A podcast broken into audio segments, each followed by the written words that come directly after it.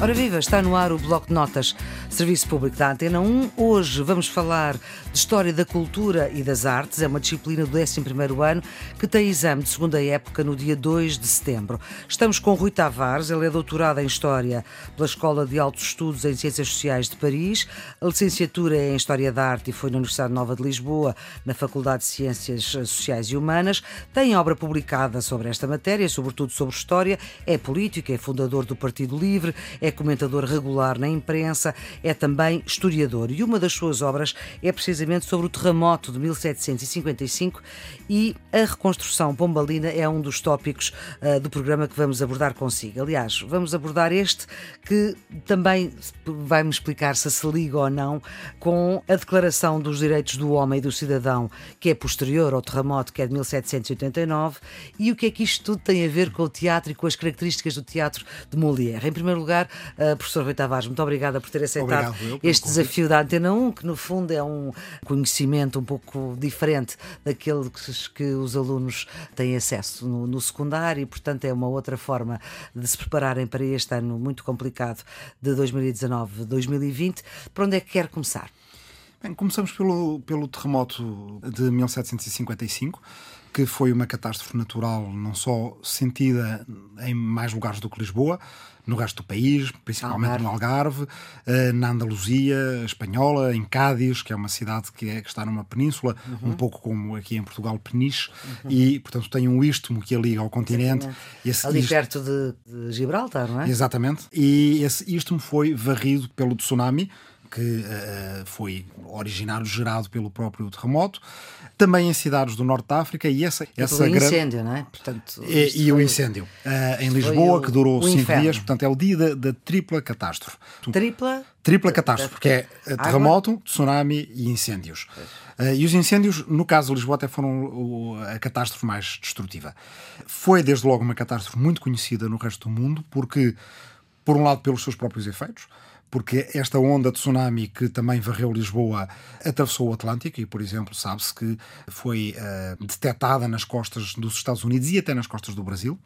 Mas uh, sem efeitos devastadores. Sem efeitos devastadores, mas suficientemente fortes, uh, para, fortes para, para ser notório. Aliás, durante algum tempo acreditava-se que talvez fosse um exagero que os documentos da época registassem a onda de tsunami tanto em Veneza, como em Amsterdão, como em Boston, como até no, no Nordeste do Brasil. Uhum. E hoje em dia, modelos físicos que claro. conseguem mais ou menos reproduzir os efeitos é, do terremoto nas águas. não é? Uh, Também falámos disso aqui já na sabe, disciplina de Geologia. E sabe-se que a onda, de facto, teria potencial para chegar até ao Estreito de Magalhães, lá na, na, portanto, na extremidade da América do Sul.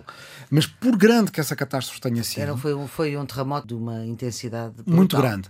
Portanto, o, o, o grau do terremoto na, na, escala de Richter que temos hoje é 9. Aliás, a escala é feita a partir do terremoto de Lisboa, mas já houve terremotos com uma intensidade maior, com uma magnitude maior do que Lisboa. E esse seria o meu primeiro ponto. Hum. Por grande que a catástrofe seja em termos naturais, aquilo que faz dela um evento especial na história da humanidade tem a ver com o contexto. Da humanidade, isto não é os portugueses a dizer ah, é Lisboa, é Portugal. Não, não, é, é, é um, é, é mesmo é, um é, marco. De facto, é de facto um evento que marca o século XVIII, da mesma maneira como nós poderemos dizer que a, eh, a pandemia hoje marcará o século XXI, como uma filósofa americana chamada Susan Neyman uh, se refere ao Holocausto para o século XX e não tem a ver com o facto de ter mais ou menos consequências em termos da, da, da mortandade que provoca Sim. ou em termos da intensidade do sismo, tem a ver com a forma como o acontecimento se insere num determinado contexto político e cultural e as interpretações, os uhum. sentidos que nós retiramos do acontecimento. Uhum. O terremoto ocorre no momento em que uh, o contrato político que havia por regra na Europa era o do absolutismo.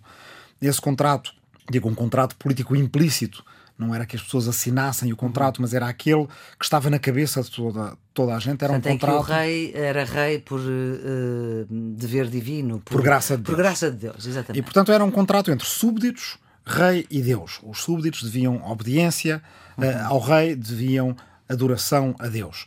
E quando alguma coisa parecia, no fundo, romper com a textura desse contrato, em princípio, o que havia a fazer era reforçar esses laços. Uhum. Portanto, ou seja, ainda mais reforçar a crença nesse contrato que era por uh, natureza, digamos assim, passa a contradição sobrenatural. uh, e se havia um terremoto, imediatamente esse terremoto ser interpretado como uma mensagem que Deus enviava aos humanos através da natureza uhum. uh, e a que merecia uma resposta por parte dos humanos que seria bem de sair à rua, rezar mais, mais procissões, mais novenas, mais promessas. Ora, como o terremoto ocorre numa época em que já havia a, a, a filosofia que descrevia esse contrato como não sendo válido, uh, que dizia que, na verdade, Deus não tinha um plano para comunicar com a humanidade através da natureza uh, e que estes acontecimentos não tinham uma moralidade na sua origem. Ou seja, o terremoto não tinha acontecido em Lisboa. Porque por, Deus estava zangado. Porque Deus estava zangado com os lisboetas, ou por os lisboetas serem mais pecadores do que os parisienses ou os londrinos.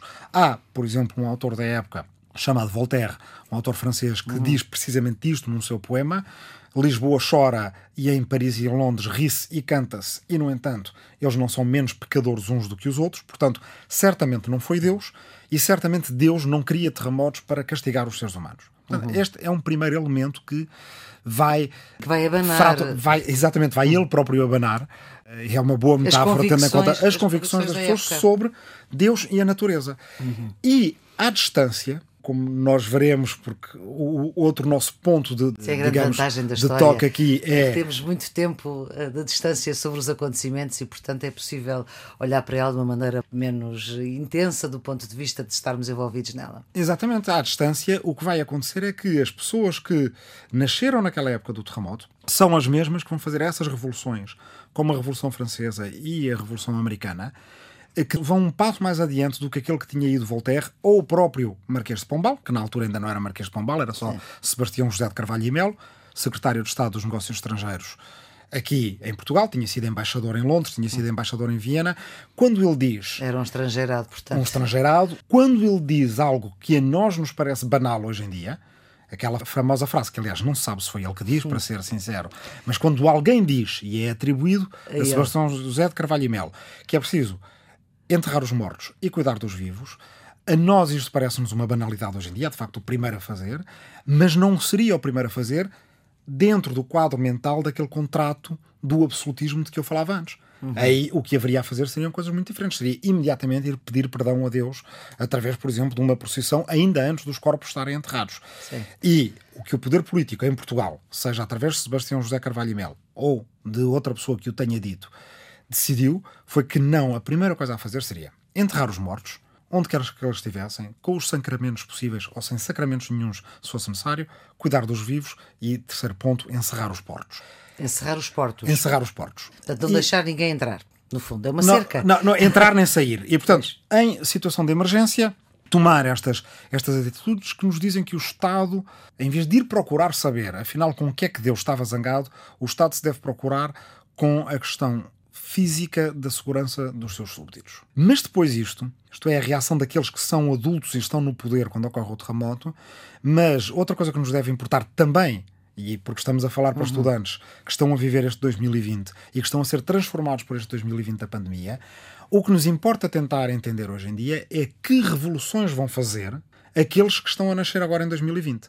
Porque aqueles que nasceram em 1755 são, por exemplo, Alexander Hamilton, que é um dos pais fundadores dos Estados Unidos, e aliás, para quem gosta de musicais e de, e de música em geral, há um musical chamado Hamilton, que teve muito sucesso nos Estados Unidos. Tem que ver com este senhor. Tem a ver com esse senhor, que é uma história em hip hop de um dos pais fundadores dos Estados Unidos. Bem, ele nasceu em 1755 ou 1756, é do ano do terremoto. Sim. Em França, o outro uh, revolucionário chamado Maximilien Robespierre, que vai ser o, o, líder da República Francesa e o líder de uma fase terrível da Chamado República Francesa, chamada precisamente o terror, ele nasce também em 1755 ou 56, nasce ali por perto. É uma criança do terremoto.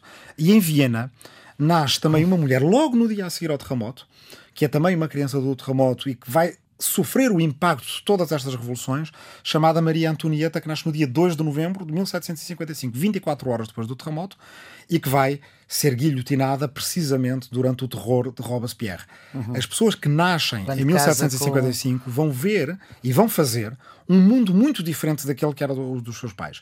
Se a crise da pandemia for o equivalente para este nosso início do século XXI à do terremoto. E há alguns indícios que possa ser, hum. uh, por causa também da relação diferente que passamos uh, a ter com a própria questão. Com as pessoas, até. Com as pessoas, com a economia, o facto da globalização da própria pandemia, embora não seja uma novidade, mas sente-se de uma forma mais, ainda mais intensa hoje em dia. Bem, então nesse caso, uma pergunta que não cabe dentro deste programa, mas que é interessante uhum. nós irmos fazendo a nós mesmos, é que revoluções é farão é, as crianças da pandemia? As crianças do terremoto acabaram por fazer uma revolução que que mudou tudo. Que mudou tudo. Com enormes contradições. Contagiou uh, a América? A América inteira, o continente americano, é, o continente europeu, europeu inteiro, evidente. e podemos dizer que, de certa forma, toda a humanidade, porque o iluminismo é um momento na história das ideias europeias e ocidentais, mas que já, já tinha heranças que não são só europeias e ocidentais, uhum. que vêm, por exemplo, do mundo árabe-mussulmano durante a Idade Média, que tem a ver com recuperação de outra coisa que sei que já falaram aqui, que são as ideias de Aristóteles, as ideias gregas antigas. Portanto, elas, em vários momentos, foram recuperadas por culturas diferentes na verdade, mesmo já na própria antiguidade, elas tinham sofrido influências tanto indianas como chinesas, uhum. do confucionismo e do budismo, e muitas delas regressam pela pena de muitos filósofos europeus que têm uma primeira fase de um iluminismo que podemos chamar otimista, uhum. e depois, cortado a meio pelo terremoto de Lisboa, uma segunda fase muito mais pessimista. E, portanto, há uma primeira fase do iluminismo otimista, uhum. pré-terremoto, e uma segunda fase de que, aliás, se lembram de facto algumas dessas crianças de 1755. Outro exemplo que eu poderia ter dado, Goethe, que é um grande autor de língua alemã, é. ele tinha seis anos quando foi o terremoto. E diz que se lembra que os adultos naquela época reagiram com uma grande dose de melancolia e de incerteza, angústia em relação ao futuro um pouco, se calhar, como alguns daqueles para quem estamos a falar, se lembram de ter visto os seus pais reagir com a crise financeira de 2008. Uhum. Ou se formos um bocadinho mais atrás, com os ataques terroristas de 2001. Yeah, Portanto, o ter grande terremoto de Lisboa tem, de facto, esse impacto. E uma vez que Deus saiu da equação Sim. a seguir a 1755, e se diz, bem, Deus não estava lá para mandar terremotos para castigar pessoas, a geração seguinte, no fundo, vai só dar mais um passo uhum. que parece pequeno em termos de pensamento, mas que é enorme de consequências. Uhum. Passo esse que nem o Marquês de Pombal nem Voltaire imaginariam, quer dizer, então, espera, mas se Deus não estava lá para mandar terremotos para castigar os humanos, então Deus também não esteve lá para pôr os reis e as rainhas nos tronos por graça divina em primeiro lugar provavelmente aquilo que andamos a dizer uns aos outros acerca das razões pelas quais o absolutismo existe é uma ficção que nós próprios criamos. São os reis que dizem que são pela graça de Deus, não foi Deus que os fez reis e rainhas pela sua graça. E é por isso que, tanto na América, nos futuros Estados Unidos, como em França, ambas as, as revoluções terminam com as monarquias naqueles lugares e instituem repúblicas a uma escala que se julgava impossível, porque os autores da primeira fase do iluminismo em particular um chamado Montesquieu, tinham dito que conheciam repúblicas, tinham dito que as repúblicas eram um regime que já existia na antiguidade, mas uhum. que era um regime exclusivo de entidades políticas pequenas, cidades Exatamente. e pouco mais do que isso. Atenas podia ter sido uma democracia. Roma tinha sido uma república no início, antes de ser um império. Mas para extensões grandes de terreno não se podia fazer repúblicas, assim acreditavam estes filósofos. As crianças do terremoto quando chegarem a adultos, vão-nos provar que não, que na verdade uma república pode ter a extensão que os cidadãos, e já não súbditos dessa república, uhum. decidirem que ela tenha, e assim nasce a República dos Estados Unidos da América, ainda por cima uma República Federal, e a República Francesa. Muito bem, muito obrigada, professor Rui Tavares, por esta sua disponibilidade para esta ajuda, este desafio da Antena 1 para alargar o conhecimento daqueles que têm exame eh, este ano. No caso, estamos a falar da cadeira de História da Cultura e das Artes, exame de 11 ano, e que está marcada a segunda época para 2 de setembro. Amanhã, a esta hora, vamos ter uma outra conversa sobre outra matéria. Até lá.